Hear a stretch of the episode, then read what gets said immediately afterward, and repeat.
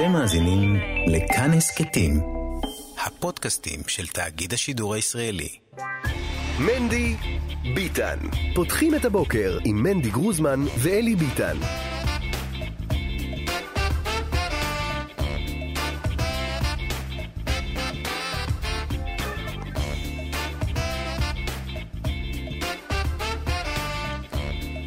בוקר טוב, בוקר טוב, בוקר טוב, שלום לכם. שמונה וחמש דקות בדיוק עכשיו, אפס, אפס, אפס שתי שניות.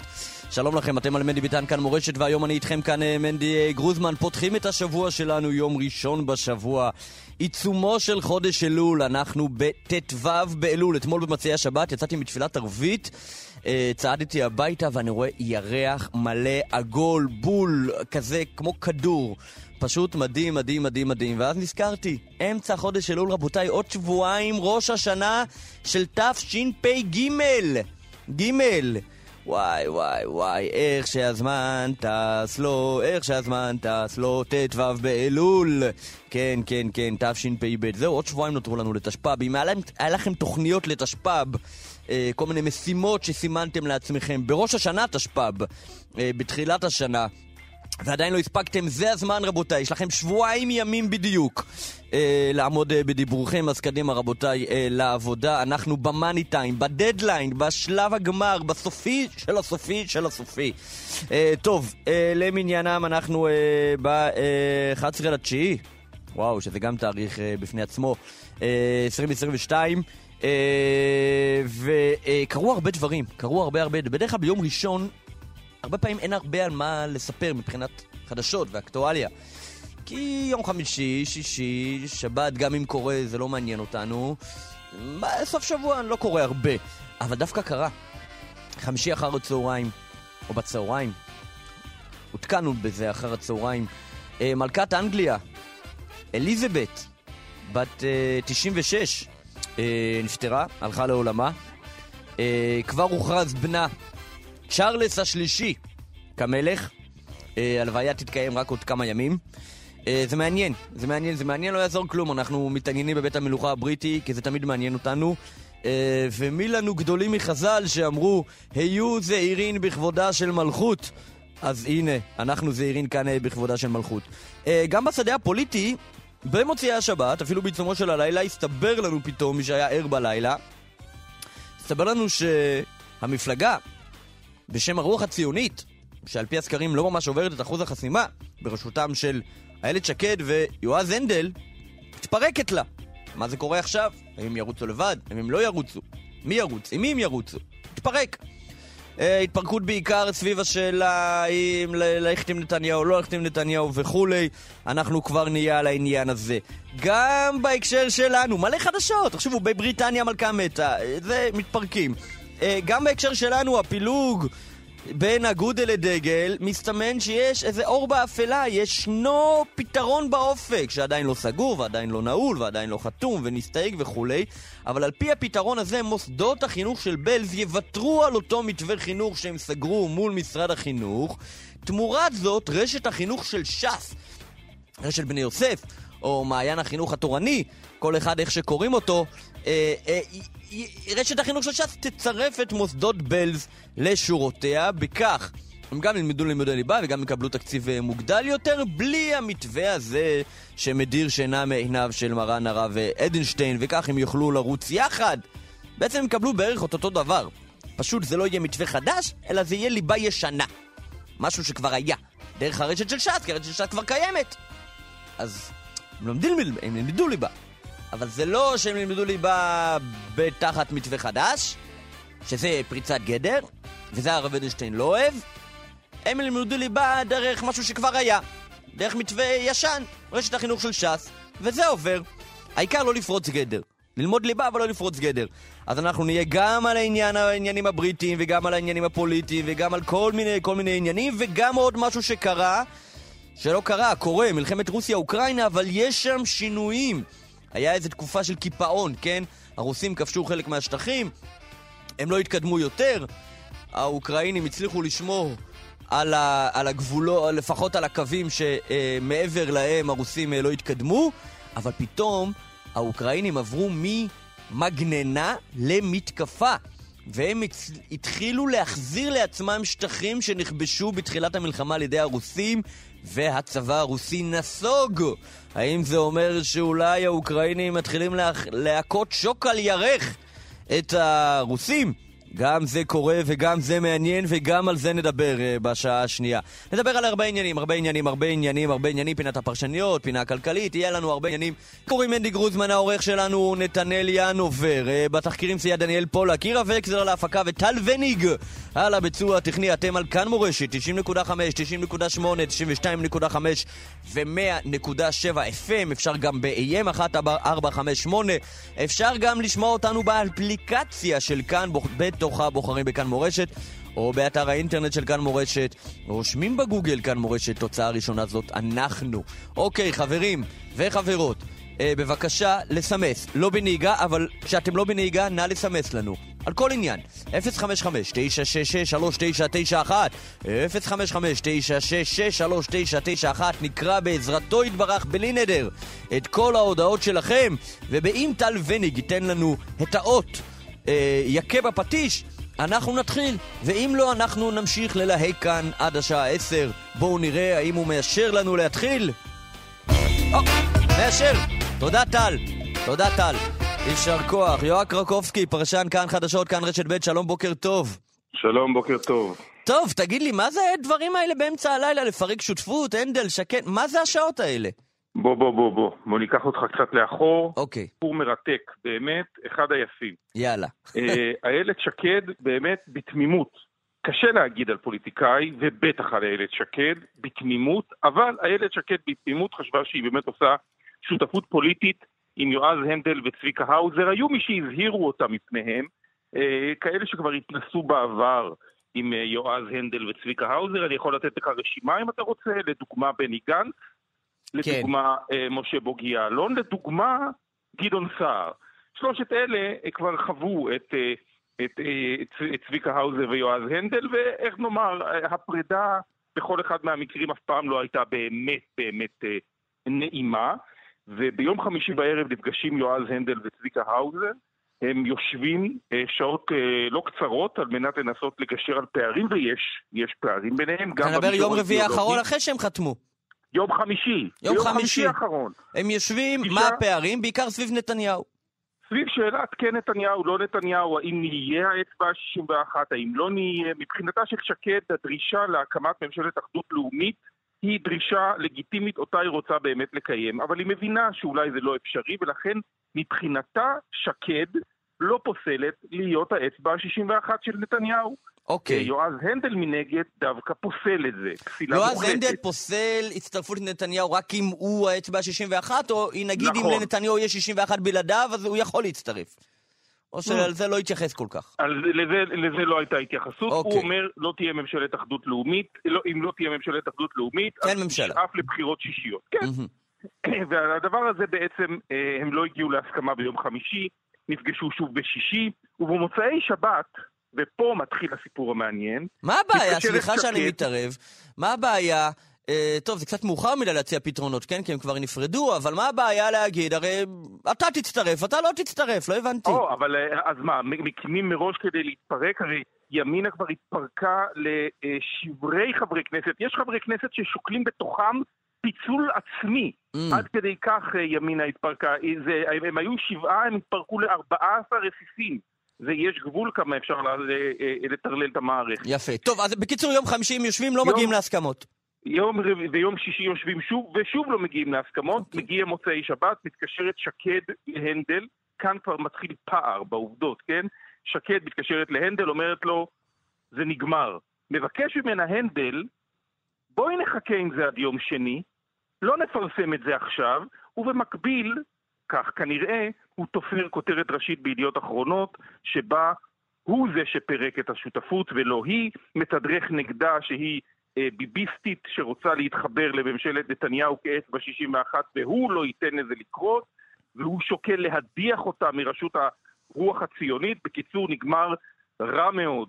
בדיוק כמו שנגמר אה, עם עם תלם, וכמו שנגמר עם כחול לבן, וכמו שנגמר עם גדעון סער, כך נגמר גם עכשיו. אז אני רואה שאיילת שקד עצמה אה, מגיבה שם ליובל קרני מידיעות אחרונות, אה, שהידיעה שלו לא נכונה, שעל פי הידיעה שלו אה, הנדל פירק את השותפות, והיא אומרת, אני, זה כבר דובר בינינו, משהו כזה. בדיוק, לא, זה, היא, בעצם, היא בעצם אומרת, מי שפירק את השותפות זאת אני. תראה, זה... תגיד לי, מה זה, זה. ממש אה, אה, כאילו זוג שנפרד או בדיוק. מתגרש וחשוב מי רבים פירק? על הנרטיב, מי פירק את המשפחה. בדיוק. או מישהו. שהעובד, שהעובד אומר אני התפטרתי והבוס אומר אני פיטרתי אותו, כזה כאילו. בדיוק, מה, נכון. מה זה כל כך חשוב? זה כבר לא חשוב. זה העניין שזה כבר לא. גם לא הבנתי, אתה יודע, בפוליטיקה. לפרק זה לא מוציא אותך כל כך טוב, להפך, תגידי, אני שואפת לאחדות, יועז הנדל משום מה היה, הוא רצה לפרוש. כאילו, מי אמר מה טוב לך גם מבחינה פוליטית, עד כמה שזה משמעותי. לא. אבל, אבל זה רק כבר, תראה, פה כבר אה, יוצא הדם הרע. זאת אומרת, אה, זה נגמר, אה, היה ביניהם איזשהו סיכום, מישהו לא עמד בו, ומפה מתחיל מחול השדים. הרי אם זה היה מתפרק יפה, אז יכול להיות שכבר לא היה ויכוח כן. מי פירק ומי לא פירק, אבל זה לא נגמר יפה. אה, מישהו כאן אה, כנראה הפר איזשהו, איזושהי הסכמה בין אה, שניים שסיכמו משהו אחד ויצא משהו אחר. בשורה התחתונה, הבעיה המרכזית של איילת שקד, כמו הבעיה שהייתה לנפתלי בנט, שהיו לו 22 אה, מנדטים בסקרי בחירות 2021 כן. וגמר עם שבעה, אין מסר ברור. אתם עם נתניהו או בלי נתניהו? כאשר בנט מתמודד לראשות הממשלה, אבל מצד שני כל הזמן מגבה את נתניהו, זה גרם לו להגדיל את נתניהו ולאבד קולות מעצמו. הוא כן. התחיל הרי עם 22 וגמר באמת עם שבעה בתהליך שבו הוא איבד בין שניים לארבעה מנדטים בשבוע. זה מטורף. אותו דבר איילת שקד, אין לה מסר ברור, ולכן, נכון לרגע זה, היא לא מצליחה להביא קהל. עכשיו רגע, לא הרוח. הציונית יושבת על, אה, על המנגנון המפלגתי של ימינה, לפחות מבחינת רשם המפלגות ודברים כאלה? אני לא יודע, קודם כל זאת רשימה, זה לא רשם המפלגות, מדובר בשתי מפלגות שהתחברו, דרך ארץ וימינה. מהמם. אה, לימינה יש את המנגנון הפוליטי המוצלח שלה, שהביא שבעה מנדטים והתפרק. כן. אה, נדמה לי שאיילת שקד תנסה לעשות חיבור עם הבית היהודי של יוסי בורדוני אה, מגבעת שמואל. המנגנון אה, המפלגתי הזה, היא מאמינה, יכול להביא לפחות מנדט. אה, של ציונות דתית, זה אומר שאם היא עושה את המהלך הזה, יש לו שתי השלכות אפשריות. אחת, אה, להיכ- להיכנע לתביעה שלו, להתפטר מן הממשלה של אה, יאיר לפיד, אה, ולהודיע ולתת הצהרת נאמנות לבנימין נתניהו. כן. העניין הוא שאף אחד במחנה נתניהו לא באמת יאמין לאיילת שקד, שהייתה חלק בלתי נפרד מממשלת בנט-לפיד. אה, ואל תשכח עוד דבר אחד, התחביב האהוב ביותר על בנימין נתניהו זה אה, לאכול את הגוש של עצמו. כן. ואם כבר יש איילת שקד בארסנל, עדיף לאכול קודם אותה ורק אחרי זה לעבור לאכול את בן גביר וסמוטריץ'. כן, רגע, ברור, ברור, עדיף, זה, זה יותר טעים. תג, תגיד רגע, עכשיו, אה, אה, מה עם יועז הנדל, הוא בכלל מתכנן לרוץ? לא, מה, מה... על פי התדרוך שהוא נתן אה, בידיעות אחרונות, כן, הוא לוקח את המנגנון הזה שהוא, שנוצר, גם אולי את המותג, הרוח הציונית, ואיתו איזה הוא מותג, מנסה... מה אני אגיד לך? לד- פס, מה זה ממש. מותג מוצלח? חבל על כן, הזמן. נייקי, אה, הוא קרא את השוק. כן. אה, זה הקרב על איך הצליחו מתחת לאחוז החסימה לריב כל כך הרבה על קולות שלא קיימים, זה פשוט כן. לא ייאמן. זאת אומרת, אתה, תמיד בפוליטיקה הישראלית אתה אומר, הגענו לתהום. כן. זהו, ואז אתה שומע מלמטה קריאות, רגע, אנחנו עוד פה למטה, יש עוד, יש עוד לאן לרדת. תקשיב, זה באמת מסוג הסיפורים הכל כך לא חשובים. ש- נכון, אבל נורא, אבל נורא מעניינים. נורא מעניינים, נורא מעניינים, זה ריאליטי הכי טוב במדינה. אה, תחשוב, יש שני שרים בממשלה, יש להם משרדים לנהל, והם כן. מתעסקים עכשיו בנס- בלנסות לעבור את אחוז החסימה. עכשיו, זה לא פסול בעיניי, כל פוליטיקאי מתעסק בזה, ואנחנו בתקופת כן. בחירות בשבוע הקריטי ביותר. כן. אבל לא לעמוד במילה של עצמך בצורה כל כך חריפה. מה שמע, המילה, מה המילה של עצמם? לא, לא, לא הבנתי מה המילה. אה, קודם, המילה, קודם כל היה ביניהם סיכום, על פי, אה, אה, אה, על פי סביבתה של שקד, לא לפרסם את דבר הפירוט הזה עד יום שני בבוקר, Mm, כדי לנסות אולי להגיע לאיזושהי החלטה, לעשות אולי מסיבת כן. עיתונאים, לעשות את זה יפה. אה, איך שר שימי תבורי? אה, אה, גם אם זה נגמר, נגמור את זה יפה. הם, הם היו אמורים לסיים עם זה יפה, אבל זה נגמר רע, זה נגמר רע מאוד. עם טעם מר לכל הצדדים טוב, המעורבים. בינתיים נראה שמי שעשה את ההחלטה הכי חכמה זה בנט, ואמר, שלום, תודה, אני צריך ללקק חד את הפ... משמעית, חד משמעית. בסיטואציה שבה אנחנו נמצאים היום בפוליטיקה הישראלית, פסק זמן זאת האופציה העדיפה. כי ברגע שאתה בפסק זמן, אתה תמיד הופך להיות המוצר הבא על המדף שכולם מחכים לו, כי יש לך ניסיון, למדת את הלקח, שילמת את המחיר הציבורי, נענשת, הציבור מאוד אוהב לראות אנשים שמודים בטעותי- בטעויות שלהם, נענשים על הטעויות שלהם ויוצאים החוצה, ואז אתה חוזר אחרי שעתיים, כי אה, אחרי שעתיים אה, מהבחירות כבר ברור שאנחנו בבחירות הבאות, ואז אתה הופך להיות המוצר הבא על המדף, הכי לוהט, הכי נעים, הכי נחמד, הכי, אה, אה, הכי בוהק, וככה אתה מממש את, את, את האמירה של אה, להישאר בחוץ, לפחות סיבוב אחד, עוזר מאוד אה, למיתוג הציבורי. כן. טוב, בואו נדבר, נדבר רגע על תוצאות הבחירות, ואתה יודע, אני, אני מאלה שאומרים, אה, חברים, אני לא נביא ולא בן נביא, אבל יש, יש אה, ניסיון, אנחנו סבב בחירות חמישי, ארבע מערכות בחירות, אה, שום צד לא הציג, לא, לא השיג הכרעה, אה, אנחנו פה על תיקו, בערך שני מנדטים מפרי, מפרידים, לפחות בין גוש הימין לבין, אה, לבין הכרעה, נכון? שני מנדטים זה מאוד מסובך להעביר. אנשים מאוד אומרים, קשה. אנשים אומרים, "או, אבל זה כמעט, שיש- נכון, זה כמעט, לא, אבל, לא, זה, אבל זה כמעט. אבל זה לא זה. ושני. מנדטים, זה לא... אני שאלת, כמה זה שני מנדטים בערך? תן לי ב... שני מנדטים בפועל זה בין 60 ל-80 אלף קולות. אוקיי, זה לא, אז אתה יודע מה, זה עשיתי- לא בהמונים, אבל זה מאוד קשה. כי 80 אתה- אלף איש זה מלא. עכשיו, שאלתי, חברים, כן? ישבנו כזה שולחן בבית הכנסת, אתה צריך לבוא, אתה רוצה קצת לדבר פוליטיקה, לפעמים תבוא לשבת בבית הכנסת, כמובן, אחרי התפילה, כמובן, לא בתפילה. לפעמים כן. קצת בתפילה, אנחנו מדברים פוליטיקה, ו... ואז בשבת יש זמן, ואז אמרתי למישהו, מישהו פה מכיר בשולחן, מישהו פה מכיר מישהו אחד שש... שעבר מגוש לגוש בסבב הבחירות, ב- בסבבי הבחירות האלה? אף אחד לא מכיר. אז איך 80 אלף איש י... יעברו? נו, זה, זה בלתי זה עביר. בדיוק, לא, הסיפור כאן זה מי יביא יותר מצביעים מהגוש של עצמו שנעדרו בסבבים הקודמים. אבל עדיין אתה רואה שאחוז... עובדה שעדיין, לא יודע, שמע, יש... מדברים איתי על סקרים, אבל- אני אומר, היו ארבעה סקרי אמת. ארבע אה, בחירות. זה נכון, לא עבר. אבל, אבל, אבל תשים לב שגם בסקרי האמת האלה היו תנודות מאוד גדולות. היה פעם של בנימין נתניהו 33 36 מנדטים, ופעם רק 30, ופעם 33, ופעם 32. המשמעות היא שלאחוז ההצבעה יש נכון. ערך מאוד גדול. מי שיצליח להביא מתוך הגוש שלו, הרי אנחנו מדברים על, על, על אזור ה-60, בין ה-64 כן. ל-71 אחוזי הצבעה. כן. זה שיעורים גבוהים בדמוקרטיה, אבל נכון. לא מספיק גבוהים כדי, אה, אה, כדי שמישהו אולי יצליח לה- לה- להכריע כן. בהם. מי שיצליח להביא יותר בוחרים התומכ... ש... שנותרו בבית בסבבים הקודמים, בעיקר בסבב הקודם, מי שיצליח להביא יותר בוחרים מהגוש של עצמו ולמצות ככה את הכוח שלו, עדיין לא אולי ינצח. יצליח להביא עוד חצי מנדט או מנדט אפילו, וזה משמעותי מאוד. זה משמעותי, אבל זה לא 61. אה, תראה, זה יכול... אה, אה, תראה, ההערכה שלי... אני לא אומר, יכול להיות, אבל סיכוי נמוך, לדעתי. זה לא, ש... זה, זה לא שאני עכשיו אגיד מי, מי- מי נמצא מעבר לזכוכית שלך, מעבר לעירה וקסלר? מטכנאי השידור? טל וניג. זה לא שאם אני אגיד לטל תקליט, אז הוא באמת יקליט אותי, כי הרי אנחנו מוקלטים כל הזמן. בדיוק. צריך להגיד למאזינים, אנחנו, הרדיו מוקלט 24-7, כן. כל התחנות, כל הזמן, ואחרי זה אם צריך אז אפשר פשוט אה, תסמן, אבל אם אתה רוצה תאריך. ההערכה שלי, סבב בחירות חמש, הוא אמנם המעניין ביותר כן. שיש פה, אבל הוא הקדמה לסבב המעניין יותר, והוא סבב שש. מה יהיה מעניין בסבב 6? תראה, בהנחה, והכל זה בהנחה שבנימין נתניהו לא מצליח להביא את 61 המנדטים שלו, כן.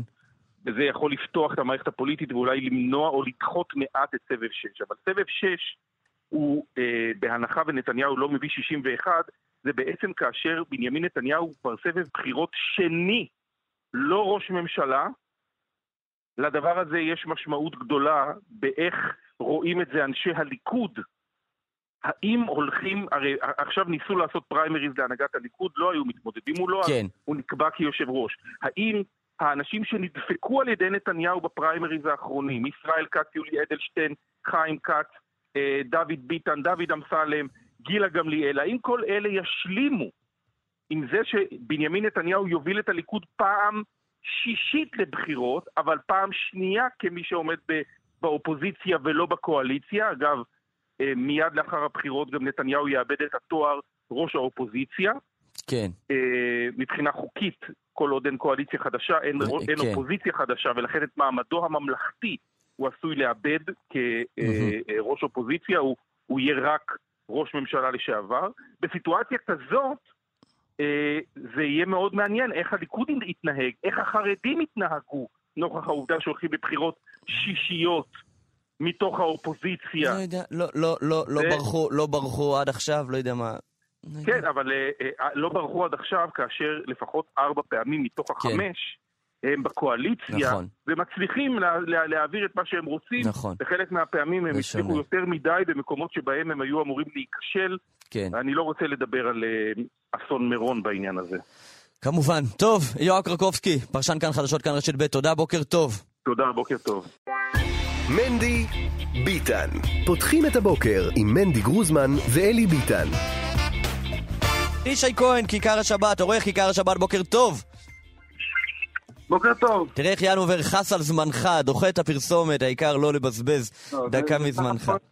זה סך הכל פיצוי על הפעם הקודמת שייבשו אותי למעלה מ-20 דקות על הקו. אבל מה, ואתה מאזין בינתיים למנדי ביטן, מה, יפה מאוד, מה, לא נהנית?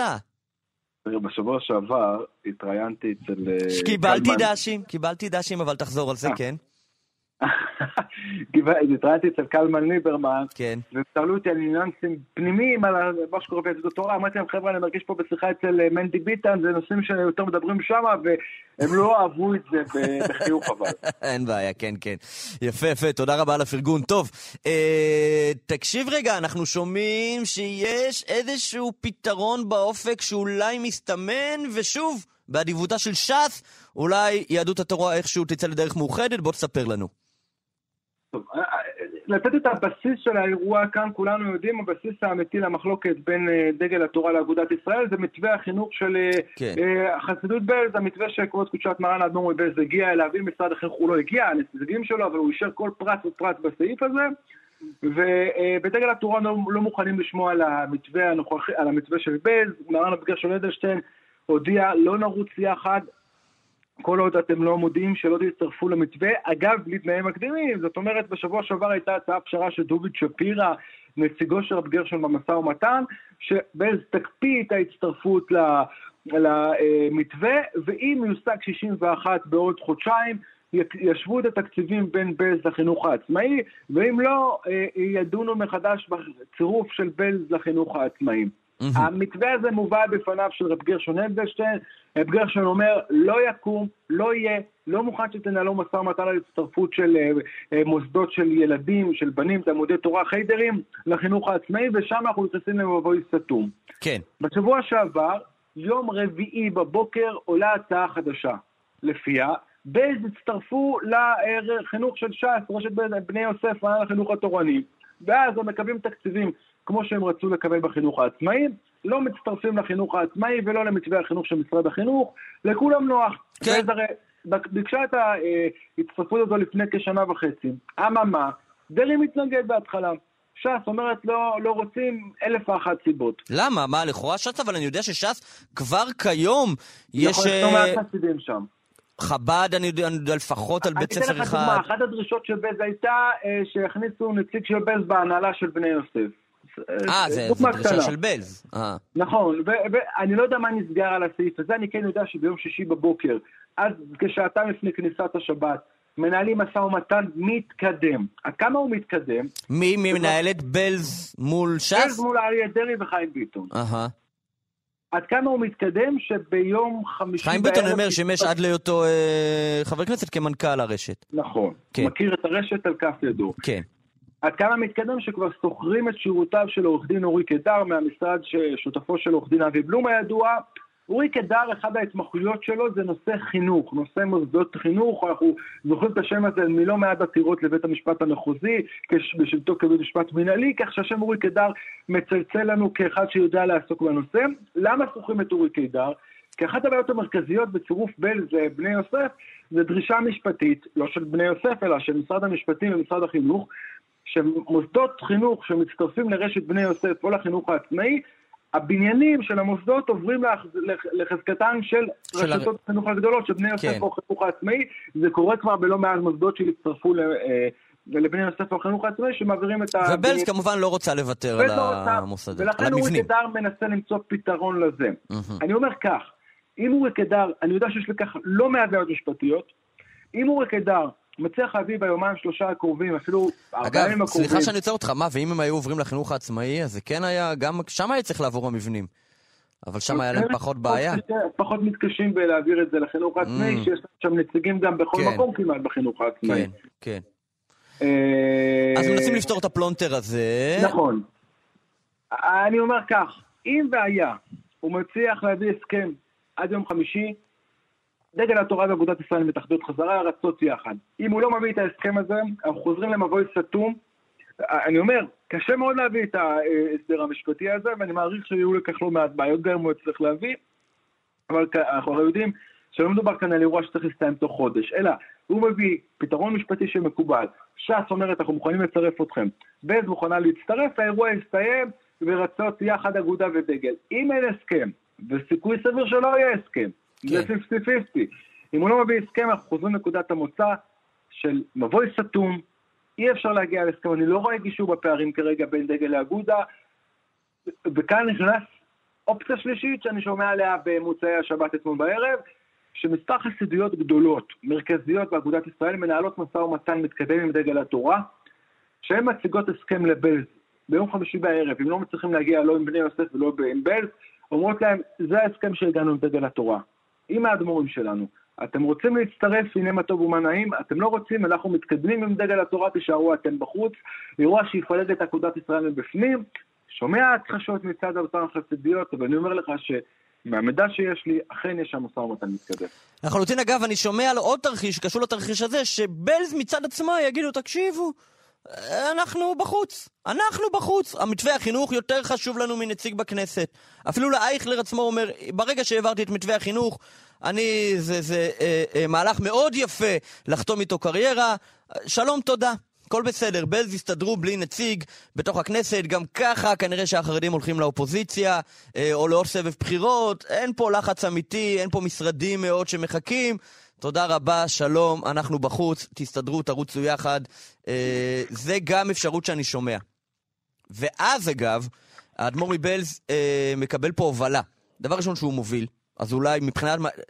אני, אני, אני, אני, אני דן איתך, כן? אני, אני אומר, מבחינת, מבחינת המעמד שלו בעולם החסידי, האדמו"ר מבלז פתאום נהיה, אתה יודע, תמיד האדמו"ר מגור היה מוביל, פתאום הוא מוביל.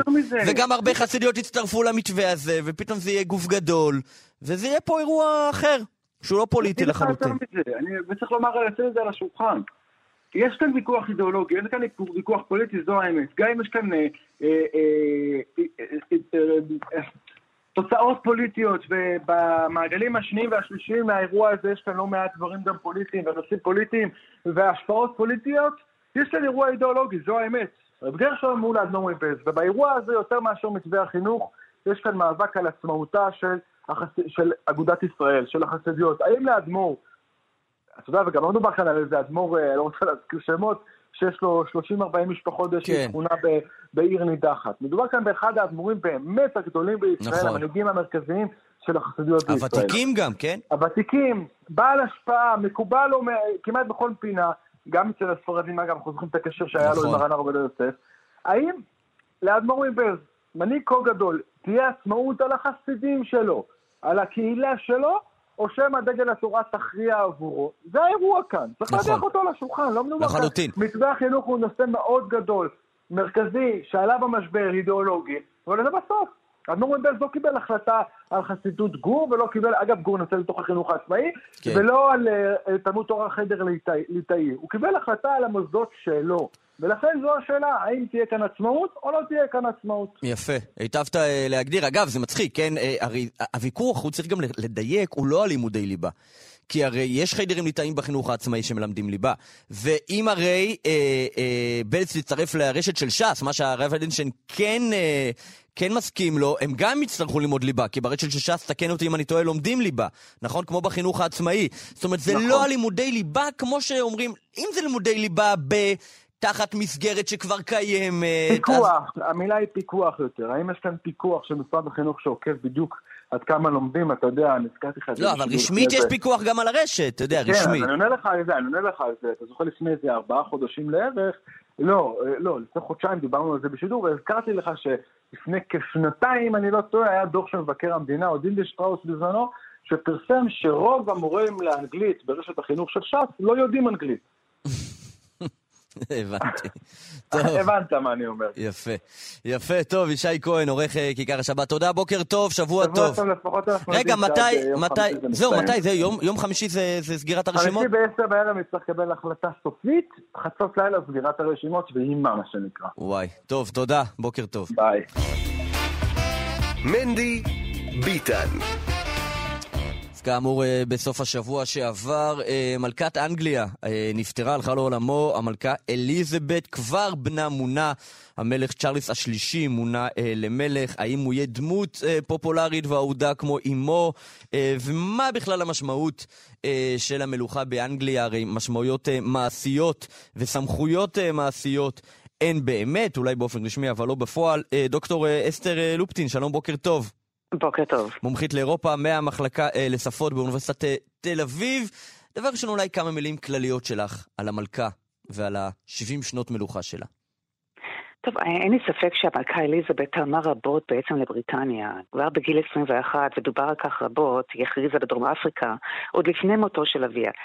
אה, שלא משנה אם חייה היו קצרים או ארוכים, היא תמיד תקדיש את כל כולה לעם הבריטי, והיא עשתה זאת אכן בצורה מופלאה. במשך 70 שנות כהונתה היא כל הזמן ראתה לנגד עיניה את האינטרסים של בריטניה וניסתה לקדם אותם בכל דרך אפשרית. זו הסיבה שהיא ביקרה בלמעלה מ-100 מדינות שונות בעולם, פגשה 13 נשיאים אמריקאים. אה, היא בעצם עשתה הכל כדי לקדם את האינטרסים של בריטניה בזירה הבינלאומית.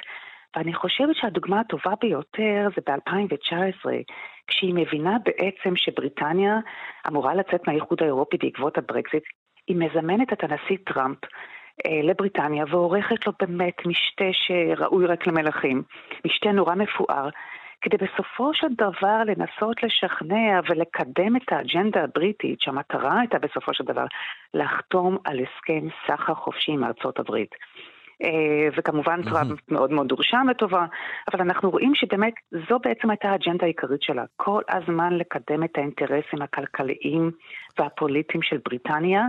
והיא עשתה זאת בצורה נהדרת. עכשיו, מה זה אומר כל הזמן לקדם את האינטרסים הפוליטיים? בסופו של דבר, המלכה היא בעיקר סמל, היא אה, אולי אה, שריד אה, מימים עברו, שבו באמת המלכים שלטו בעולם. אה, כיום כמובן שבריטניה זו דמוקרטיה, והמלכה אה, אין לה באמת שום סמכות. אה, אז היא יכולה אולי מה לעזור בקצת עם קסם אישי, או, אבל עד כמה משמעותית ההשפעה שלה? בהחלט, בהחלט. אתה צודק לחלוטין שבסופו של דבר, בית המלוכה, אגב, אחד הדברים הראשונים שהמלך צ'ארלס עשה אתמול, הוא חתם על כל מיני מסמכים, אה, בין היתר הוא מתחייב כלפי הפרלמנט הבריטי. המטרה היא בסופו של דבר, בית המלוכה יש לו תפקיד סימבולי. אין לו תפקיד מעשי, אין לו שום סמכויות, הוא נטול סמכויות לחלוטין. עם זאת, למרות שזה בסופו של דבר, התפקיד הוא סימבולי, יש לזה תפקיד משמעותי מאוד. אנשים כן אוהבים להצטלם עם המלכה, להגיע לארמון בקינגהם פלאס, אה, ואנחנו רואים שהדברים האלה כן עושים את שלהם ברחבי העולם. רק לתת לך דוגמה לגבי אה, בעצם התרומה של בית המלוכה הבריטי. אה, אז נכון שהרבה מאוד אנשים נוטים לחשוב שבית המלוכה הרבה מאוד כסף, עולה הרבה מאוד כסף. הוא מכניס אבל יותר. התחתונה, בדיוק. אנחנו יודעים שבשנה האחרונה למשל, בית המלוכה בזבז 120 מיליון פאונד. עם זאת הוא הכניס 1.7 מיליארד פאונד לקופת המדינה הבריטית. מתיירות. זאת אומרת... סליחה? מתיירות, מ merchandise, ממזכרות. מתיירות, בהחלט, בהחלט, כן. בהחלט. וזה אומר שבסופו של דבר לבית המלוכה יש הרבה מאוד ערך, הרבה מאוד אנשים בעולם מסתכלים עליו בהערכה רבה, והסתכלו על המלכה אליזבת בהערכה ובהערצה רבה, וזה כמובן משחק תפקיד מאוד משמעותי בקידום האינטרסים של בריטניה בעולם. עכשיו, אה, אגב, יש תקציב שיוצא מהאוצר הבריטי, ממשרד האוצר, לבית המלוכה, או שפשוט זה רכוש שנמצא בידיו? איך זה עובד? אני לא יודעת בדיוק איך זה עובד, אני יודעת שלבית המלוכה יש רכוש משלו, כלומר, כן. המלכה אליזבת הייתה מאוד מאוד עשירה, היה לה המון מאוד, הרבה מאוד כסף. אה, אבל בעיקרון בעצם בריטניה אמורה לממן את בית המלוכה הבריטי. אבל כמובן, אחד הדברים, אגב, שהמלך צ'ארלס רוצה לעשות, זה לקצץ עוד יותר את הכסף שבית המלוכה אה, מבזבז מדי שנה, למרות שכאמור, הוא מכניס הרבה יותר. כן. אבל, אה, וזה כמובן אגב, אחד הדברים, כן. כן. טוב, אה, אה, אומרים, נוהגים לומר בדרך כלל על המלכה שהיא זאת שבעצם העבירה את, ה, את העידן המלוכה מעידן שבו עוד היו לו סמכויות לבאמת לאקט, לבית סמלי כזה והצליחה כן. במעבר הזה, אבל האמת היא שזה לא שעד 52 בית המלוכה הוא זה ששלח חיילים להילחם, כן? עוד לפני שהיא מונתה למלכה. עד מתי בעצם בית המלוכה באמת בבריטניה היה בית מלוכה עם סמכויות אמיתיות? אני חושבת שעד סוף המאה ה-19. בתקופה הוויקטוריאנית אנחנו רואים בעצם לאט לאט... אז היא לא הראשונה, למה, למה מגדירים אותה כראשונה שהיא העבירה את זה אולי לעידן הטלוויזיוני והמודרני? אה, לא, אנחנו יודעים אבל בעצם אה, שהמעבר, אה, הקיצוץ בסמכויות של בית המלוכה התחיל בעצם במאה ה-19 במהלך התקופה של המלכה ויקטוריה. שם בעצם בהדרגה לאט לאט הפרלמנט קיצץ הסמכויות של בית המלוכה, עד שבסופו של דבר הוא הפך להיות תפקיד מאוד מאוד סמלי. אה, אבל אנחנו יודעים שבאמת החשיבות של בית המלוכה, ובאמת שעלו אה, בחודשים האחרונים... זאת אומרת, בעצם גם אבא שלה וגם כן. אחיו, המלך שהיה לפני, כן. ואפילו גם הסבא כבר לא היו באמת בעלי סמכויות. לא, לא, לא, ממש לא, ממש לא. אבל כמובן שלבית המלוכה יש תפקיד מאוד מאוד חשוב. בחיי בריטניה ובעולם כולו, העובדה שיש פה בית מלוכה, בניגוד לבתי מלוכה במשטרים דיקטט, דיקטטוריים okay. כן. ואוטוריטריים. מדובר על בית מלוכה שהתפקיד שלו הוא סמלי ביותר. הוא לא מנצל את כוחו לרעה, הוא רק מנסה לקדם את האינטרסים של מדינתו, ולכן זה ראוי באמת להערכה ולהערצה. וזו כן. הסיבה שהיא הייתה באמת סמל אה, להזדהות ולמופת אה, בעולם. עכשיו זהו. זה פרס... עכשיו, הרי אה, על פי חוק, אם הבנתי נכון, על פי החוק היבש, המלכה יכולה לשלוח אה, את הצבא למלחמה. אה, ועכשיו המלך. אבל כאילו אומרים, היא לעולם לא תעשה זה. לא, השאלה היא, בהחלט לא. אם נגיד יקום מלך ויאמר, הנה, אני מנצל את החוק ואני שולח, האם הצבא, הצבא כנראה לא יישמע לו פשוט. קשה לי להאמין שזה יקרה, אבל אני רק רוצה גם לומר דבר נוסף לגבי המלך צ'ארלס. אתה הזכרת בתחילת ה... אמ, בתחילת השיחה בינינו, שבסופו של דבר המלך צ'ארלס הוא מעולם לא היה אוד כמו אימא שלו. כן. ואני חושבת שמהסיבה הזאת הוא ירצה עוד יותר לקרב את הלבבות, והוא ירצה עוד יותר לנסות למתג את עצמו בצורה טובה יותר, על מנת לרכוש את האהדה וההערכה של הציבור הבריטי. Mm-hmm. בסקרים הוא כיכב כל הזמן במקומות האחרונים, משהו בין 42 ל-54 אחוזי תמיכה, שזה אומר שזה מעט מאוד. אה, וזה מי, כמובן בית המלוכה כמה? בית המלוכה הוא... מבין, כששאלו את הציבור הבריט, הבריטי מי בעצם, אה, מי הציבור שאתם הכי אוהבים, אה, אז כמובן המלכה אליזבת במשך שנים כיכבה בסקרים במקום הראשון. כן. אה, הנסיך וויליאם וקייט מידלטון אה, זכו אותם ממקום שני ושלישי, לפעמים קייט מידלטון הייתה אפילו לפניו, mm-hmm, לפני כן. הנסיך וויליאם.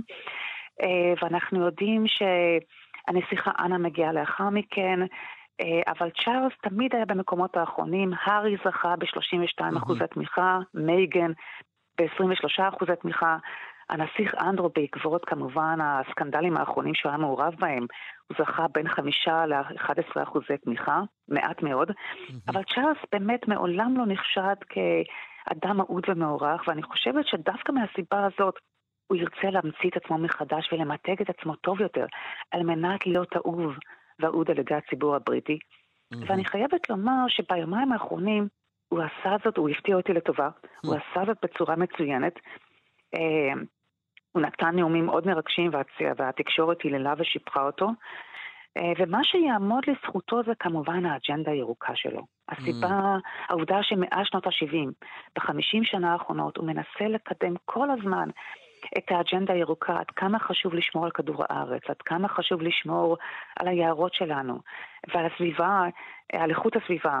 אה, זה משהו שכמובן יעמוד, יזקף לזכותו, וזה משהו שגם עשוי לחבר אותו בינו לבין הדור הצעיר, כן. שמטבע כן. הדברים הוא יותר ביקורתי כלפי אה, בית המלוכה מאשר הדור המבוגר. Mm-hmm. מעניין, מעניין. טוב, אז שיהיה לו uh, בהצלחה. דוקטור אסתר לופטין, מומחית לאירופה במחלקה לשפות באוניברסיטת תל אביב, תודה רבה רבה, בוקר טוב. תודה רבה לכם. מנדי ביטן. פותחים את הבוקר עם מנדי גרוזמן ואלי ביטן. אה, מלחמת אה, רוסיה באוקראינה כבר נמשכת אה, יותר מדי זמן, ובכל זאת אחרי תקופה שהיה נראה שיש איזשהו קיפאון מצב, מסתבר שהאוקראינים עברו ממגננה למתקפה. והתחילו אה, לנסות לפחות אה, להשיב לעצמם אה, חלקים מהשטחים אה, שנכבשו על ידי הצבא הרוסי. יאיר נבות, אה, עיתונאי ופרשן ענייני רוסיה לשעבר, כתב קול ישראל וידיעות אחרונות במוסקבה, שלום לך, בוקר טוב. שלום אנדי, בוקר טוב. אהלן, טוב, אה, מתי זה התחיל, השינוי האחרון שעליו אנחנו מדברים? כן, אז השינוי הזה בעצם אה, מתחיל בתחילת החודש, בתחילת ספטמבר, אבל החלק העיקרי של מתקפת הנגד האוקראינית בעצם אה, מתחיל ממש אה, לפני שלושה, ארבעה ימים, ביום רביעי, ובגזרת חרקיב, צפון מזרח אוקראינה, מתחיל, מתחיל כוח גדול אוקראיני במתקפת נגד משמעותית, ומתחיל בעצם לנוע לכיוון מזרח ולכיוון דרום. תוך שהוא מנצל את העובדה שקווי ההגנה של הצבא הרוסי באותו אזור היו מאוד מאוד דלילים, והעובדה הזאת סייעה לכוחות הללו בעצם להתקדם במהירות שהיא מהירות מאוד מאוד גדולה, ולכבוש שטחים גדולים במהירות, רק כדי uh, להבין, אנחנו מדברים על uh, התקדמות של בערך uh, 70 קילומטר בתוך שלושה-ארבעה ימים, והשתלטות uh, מחודשת על אה, שטחים אה, בגודל של 2,000 אה, קילומטר רבוע. זאת אומרת, ההתקדמות היא מאוד משמעותית, זה לא איזה... אתה יודע, אתה יודע, זה לא איזה, כן. כמו ששמענו עד לא מזמן, איזה התקדמות של שני קילומטר ולחימה, התקדמות איטית, אלא ממש תנועה צבאית משמעותית עם כוחות גדולים, וזה תפס את הרוסים, אפשר לומר, אה, אה, בהפתעה אה, מהבחינה הזאת. זהו, כי המלחמה הזאת התחילה לפני קצת יותר משישה חודשים, נכון? ב-24 בפברואר, אה, ושישה וחצי חודשים כבר, ו, אה, אה, ובעצם במשך החודשים האחרונים לפחות, אה, גם הרוסים כבר ויתרו על כיבוש קייב, זאת אומרת הם לא נעו יותר אה, פנימה לתוך אוקראינה, כבשו את מה שהם כבשו, ובעצם אה, אה, שני הצבאות הללו אה, אה, נותרו על אותו קווים, נכון? על אותם קווים במשך תקופה. כן, עקרונית זה נכון, אבל יש פה קצת משהו שהוא מאוד מאוד uh, מטעה, משום שאני חושב שבערך, uh, כמו שאמרת, מאחרי שהצבא הרוסי uh, נסוג מאזור קייב, אי שם בסביבות uh, חודש מרץ-אפריל, היו שינויים uh, בחזיתות, הרוסים ביגדו את המאמץ שלהם uh, uh, באזור uh, דרום אוקראינה וגם באזור uh, חבל דנבאס במזרח אוקראינה, והצליחו לכבוש גם שם שטח ולבסס את שליטתם בדרום אוקראינה וגם באזור מחוז חרקיב. ומחודש מאי עד חודש יולי, היה נדמה שאנחנו uh, בעצם צופים בסוג של uh, מלחמת התשה. כן. ההתקדמות מכיוון שני הצדדים, ששני הצדדים הייתה סך הכל uh, מאוד מאוד איטית, לרוסים לקח המון זמן להתקדם, אפילו לקח להם לפעמים שבועות לכבוש עיירות קטנות באזור חרקיב. ההתקדמות הייתה מאוד איטית, ולכן כולנו סברנו שאנחנו נכנסים לסוג של מלחמת התשה. כן. אבל מחודש יולי, וזו נקודה מאוד חשובה, האוקראינים החלו להכניס שירות מבצעי אה, מערכות נשק שהם קיבלו מהמערב, בעיקר מארצות הברית. מדברים על, אה, בין השאר, לאותה מערכת ארטילרית מסוג היימרס, שבעצם אה, היא סוג של מערכת רקטות שאפשר לכוון, ה, לכוון למטרות גם באמצעות GPS. אז זו מערכת לא סתם פגזים טיפשים, אלא מערכות מאוד מאוד מדויקות. ובחודשיים, בקיץ, יולי-אוגוסט, בעצם מה שהאוקראינים עשו, אנחנו רואים בדיעבד היום, הם בעצם הכינו את הקרקע, הם השמידו אה, מאות מאגרי אה, תחמושת וארטילריה של הרוסים בכל הגזרות, בגזרת חרסון, בגזרת חרקיב, פגעו, ב, אה, פגעו במתקנים לוגיסטיים, מחסנים, והכינו את הקרקע, ובמקביל הם נתנו לרוסים להאמין שמתקפת הנגד תצא בקיץ כנראה, אבל שהיא תתמקד באזור חרסון, בדרום אוקראינה. Mm-hmm. וזו גם הייתה, גם הייתה ההנחה של הרוסים. מה שהרוסים עשו, בעצם נפלו, נפלו אפשר לומר בפח הזה, בעצם ריכזו, הזיזו uh, כמות מאוד uh, רצינית של כוחות מאזור uh, מזרח אוקראינה וגזרת חרקיב, שם הם היו קודם, ושינעו אותם, בין השאר ברכבות, באמצעים אחרים, uh, לאזור uh, חרסון, כדי להתכונן למתקפה האוקראינית. ואכן, לפני uh, סוף אוגוסט, האוקראינים פתחו במתקפת נגד מסוימת באזור uh, חרסון, הייתה שם מתקפה, זה לא היה סתם דיבורים, אבל היא הייתה הרבה יותר קטנה ממה שציפו ומה ששיערו. וזה כמובן נראים הרבה גבות. ובינתיים כן. האוקראינים בעצם נערכו למתקפה המשמעותית ביותר אה, במחוז חרקיב, הכינו את הכוחות, אה, ציידו אותם, וחיכו לרגע הנכון, והרגע הנכון הזה אה, הגיע אה, השבוע, כמו שאנחנו רואים. ככה שיש פה, אה, אני חושב, צריך להבין, אה, אה, תכנון מסודר והישג צבאי אה, משמעותי מאוד לאוקראינים, גם ברמה המודיעינית, כן. הם הצליחו להפתיע את הרוסים.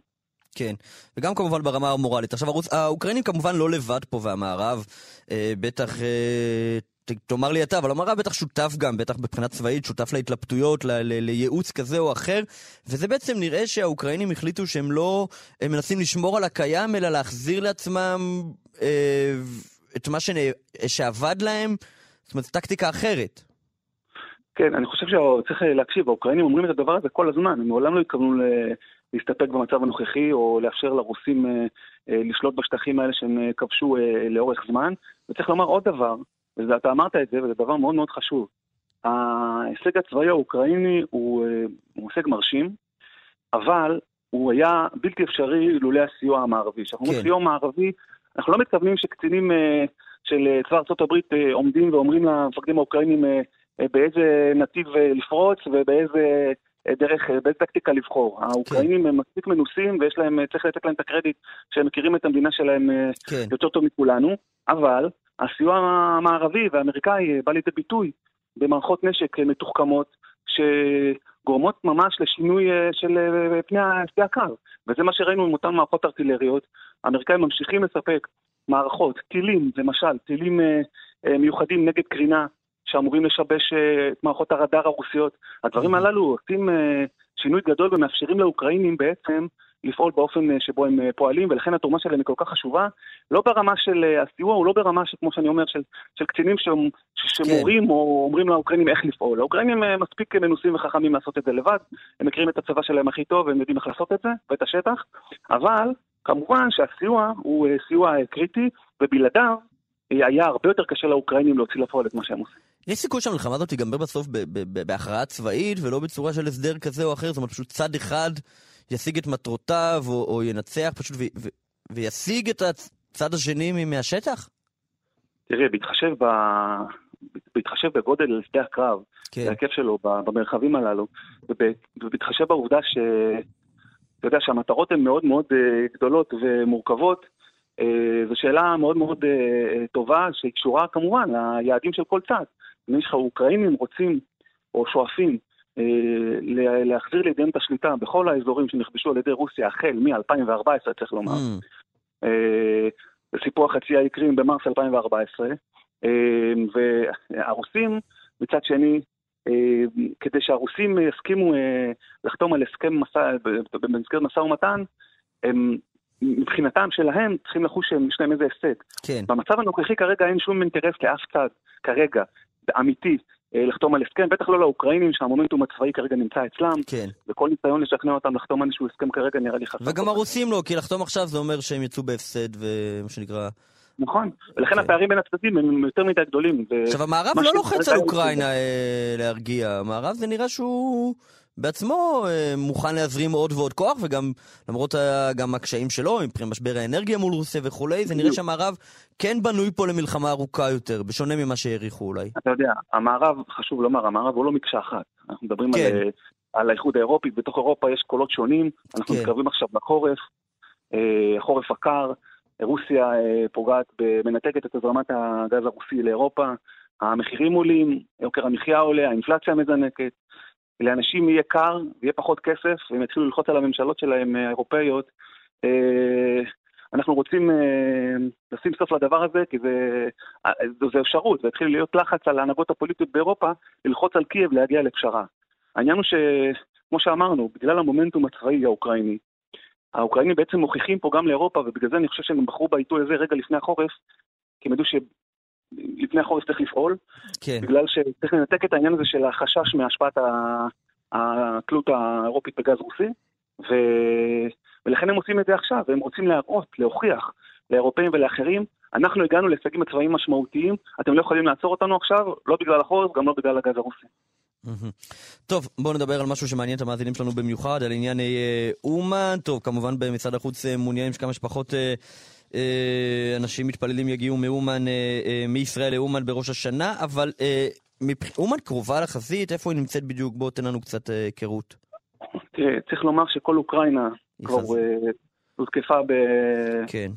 בטילים, ולכן אומן היא אומנם לא נמצאת בחזית חזית, היא נמצאת אה, אה, איזשהו דרומית, אה, דרומית מערבית נקרא לזה דרומה, יותר אה, מערבה לקייב, אבל היא חטפה אה, טילים לא מזמן.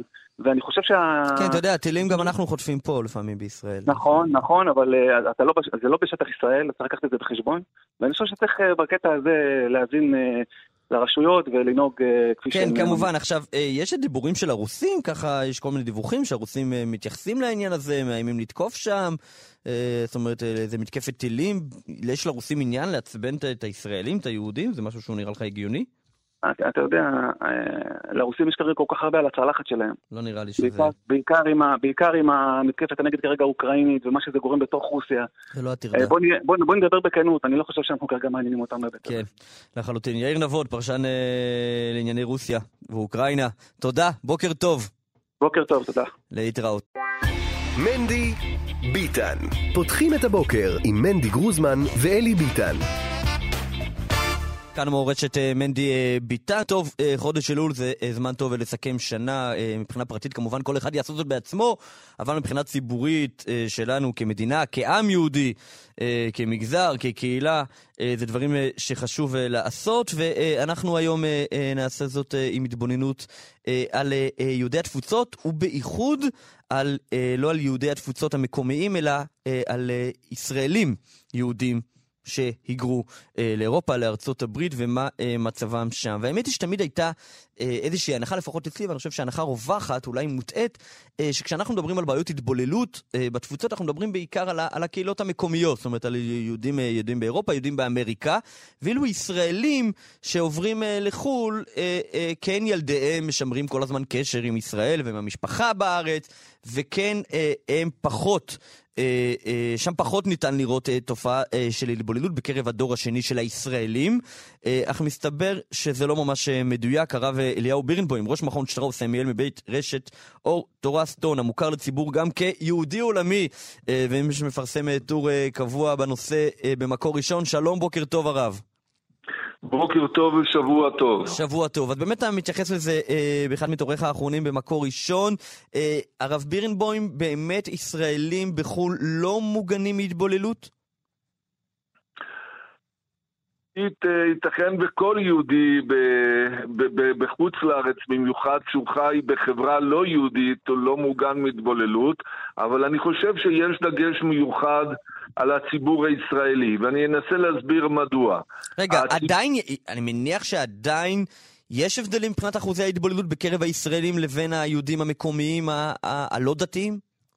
אה, ללא ספק. אני חושב שהמספרים הם יותר גבוהים בציבור הישראלי. מה? יותר גבוהים. הוא-. לא מתוך רצון, אלא הייתי קורא לזה אולי מתוך אה, תאונה או מתוך הבדלים אה, שאני אנסה לציין.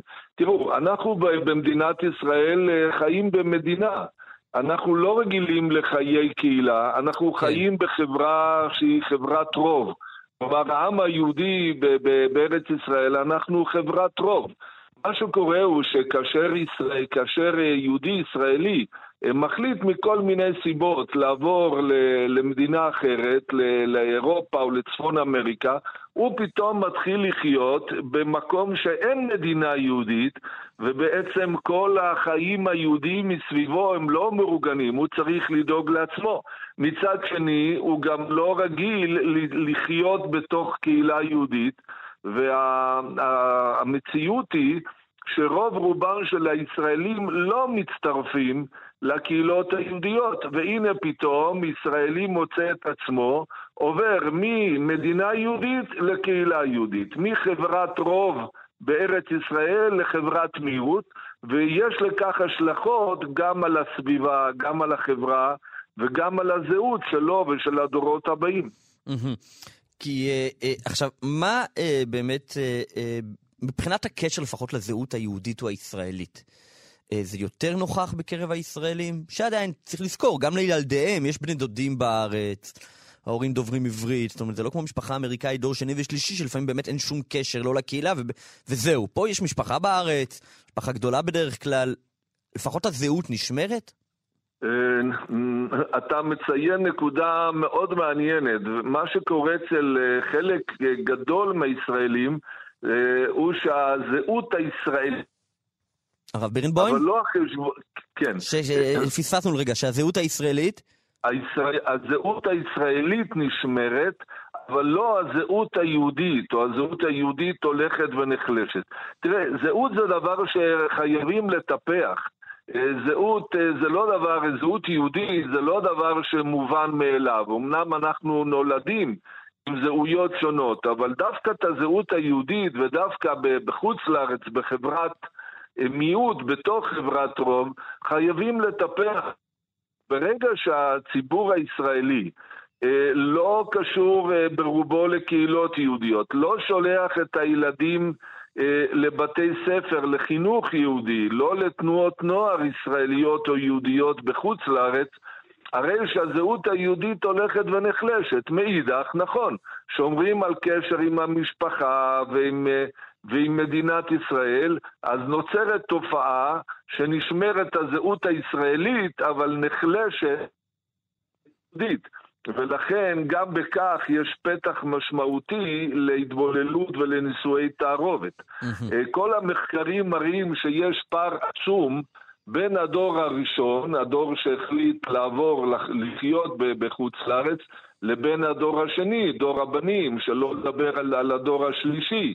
גם השפה העברית כסממן של זהות שפה עברית הולכת ו- ונחלשת, גם החברה הופכת מחברה ישראלית של הישראלים בשלב ראשון לחברה של בני המקום. Mm-hmm. וכך יש פער גדול בין הדור הראשון לבין הדור השני של הישראלים. עכשיו, מה מידת הקשר בין הקהילות הישראלים? אפשר להגיד את הדבר הזה, קהילות ישראלים הם כן עדיין משמרים קשר לפחות עם הישראלים אה, במקום, נכון? כן, בהחלט. אה, ברוב המקומות אנחנו רואים שיש קשר, חזרתי רק בערב שבת מביקור באמסטרדם. כן. 15 אלף ישראלים, ופגשתי חלק מהם בשבוע הקודם.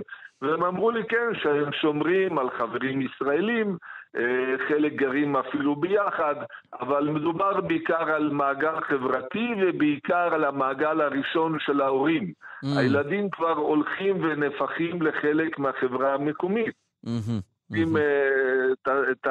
הם דוברים הולנדית יותר טוב מאשר עברית. כן. הם פוגשים בבית ספר חברים שהם אה, בני המקום. Mm-hmm. ולכן גם השפה וגם החברה הופכת לשונה. אה, ובדבר מידת הקשר בין הקהילות הישראלים לבין הקהילה היהודית? תראה, הנושא הזה הוא נושא לטעמי אה, עצוב. הוא נושא עצוב בגלל שבמצב האידיאלי, אם הישראלים היו משתלבים בקהילות היהודיות, אה, קודם כל זה היה מאוד משמעותי עבור היהודית שלהם. אה, ומצד שני זה גם היה מחזק את הקהילות היהודיות עצמם, שבדרך כלל בהרבה מקומות, ובטח באירופה, הן הולכות ופוחתות מבחינה דמוגרפית, מסיבות שונות. אז אה, לצערי חוסר הקשר הזה פוגע בשניהם, אה, ובהחלט זה יכול להיות שונה. בפועל אין חיבור, גם בגלל שהקהילות היהודיות הן בעלות, בעלות תרבות שונה. כלומר, הקהילות היהודיות לא רואות לצערי בישראלים מקור לצמיחה דמוגרפית. תרבותית, הם דוברי שפות שונות לא פעם, עד שהישראלים לומדים את שפת המקום לוקח זמן מסוים, כן. אמ, וזה גם מרחיק.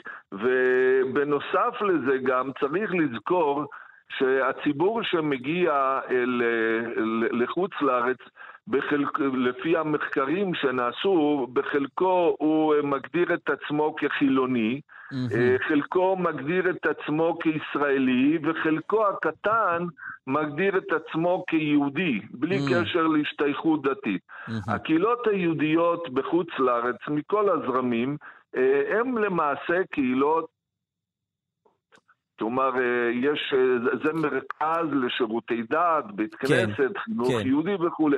ולכן הפער הזה בין, ה, בין המודעות הישראלית, בין הסגנון הישראלי של הקשר היהודי וה, והסגנון של הקהילות, גם mm-hmm. יוצר פער גדול שלא מאפשר לקהילות לקלוט את הישראלים או לדאוג להם, אה, ומצד שני גם לא לישראלים להצטרף.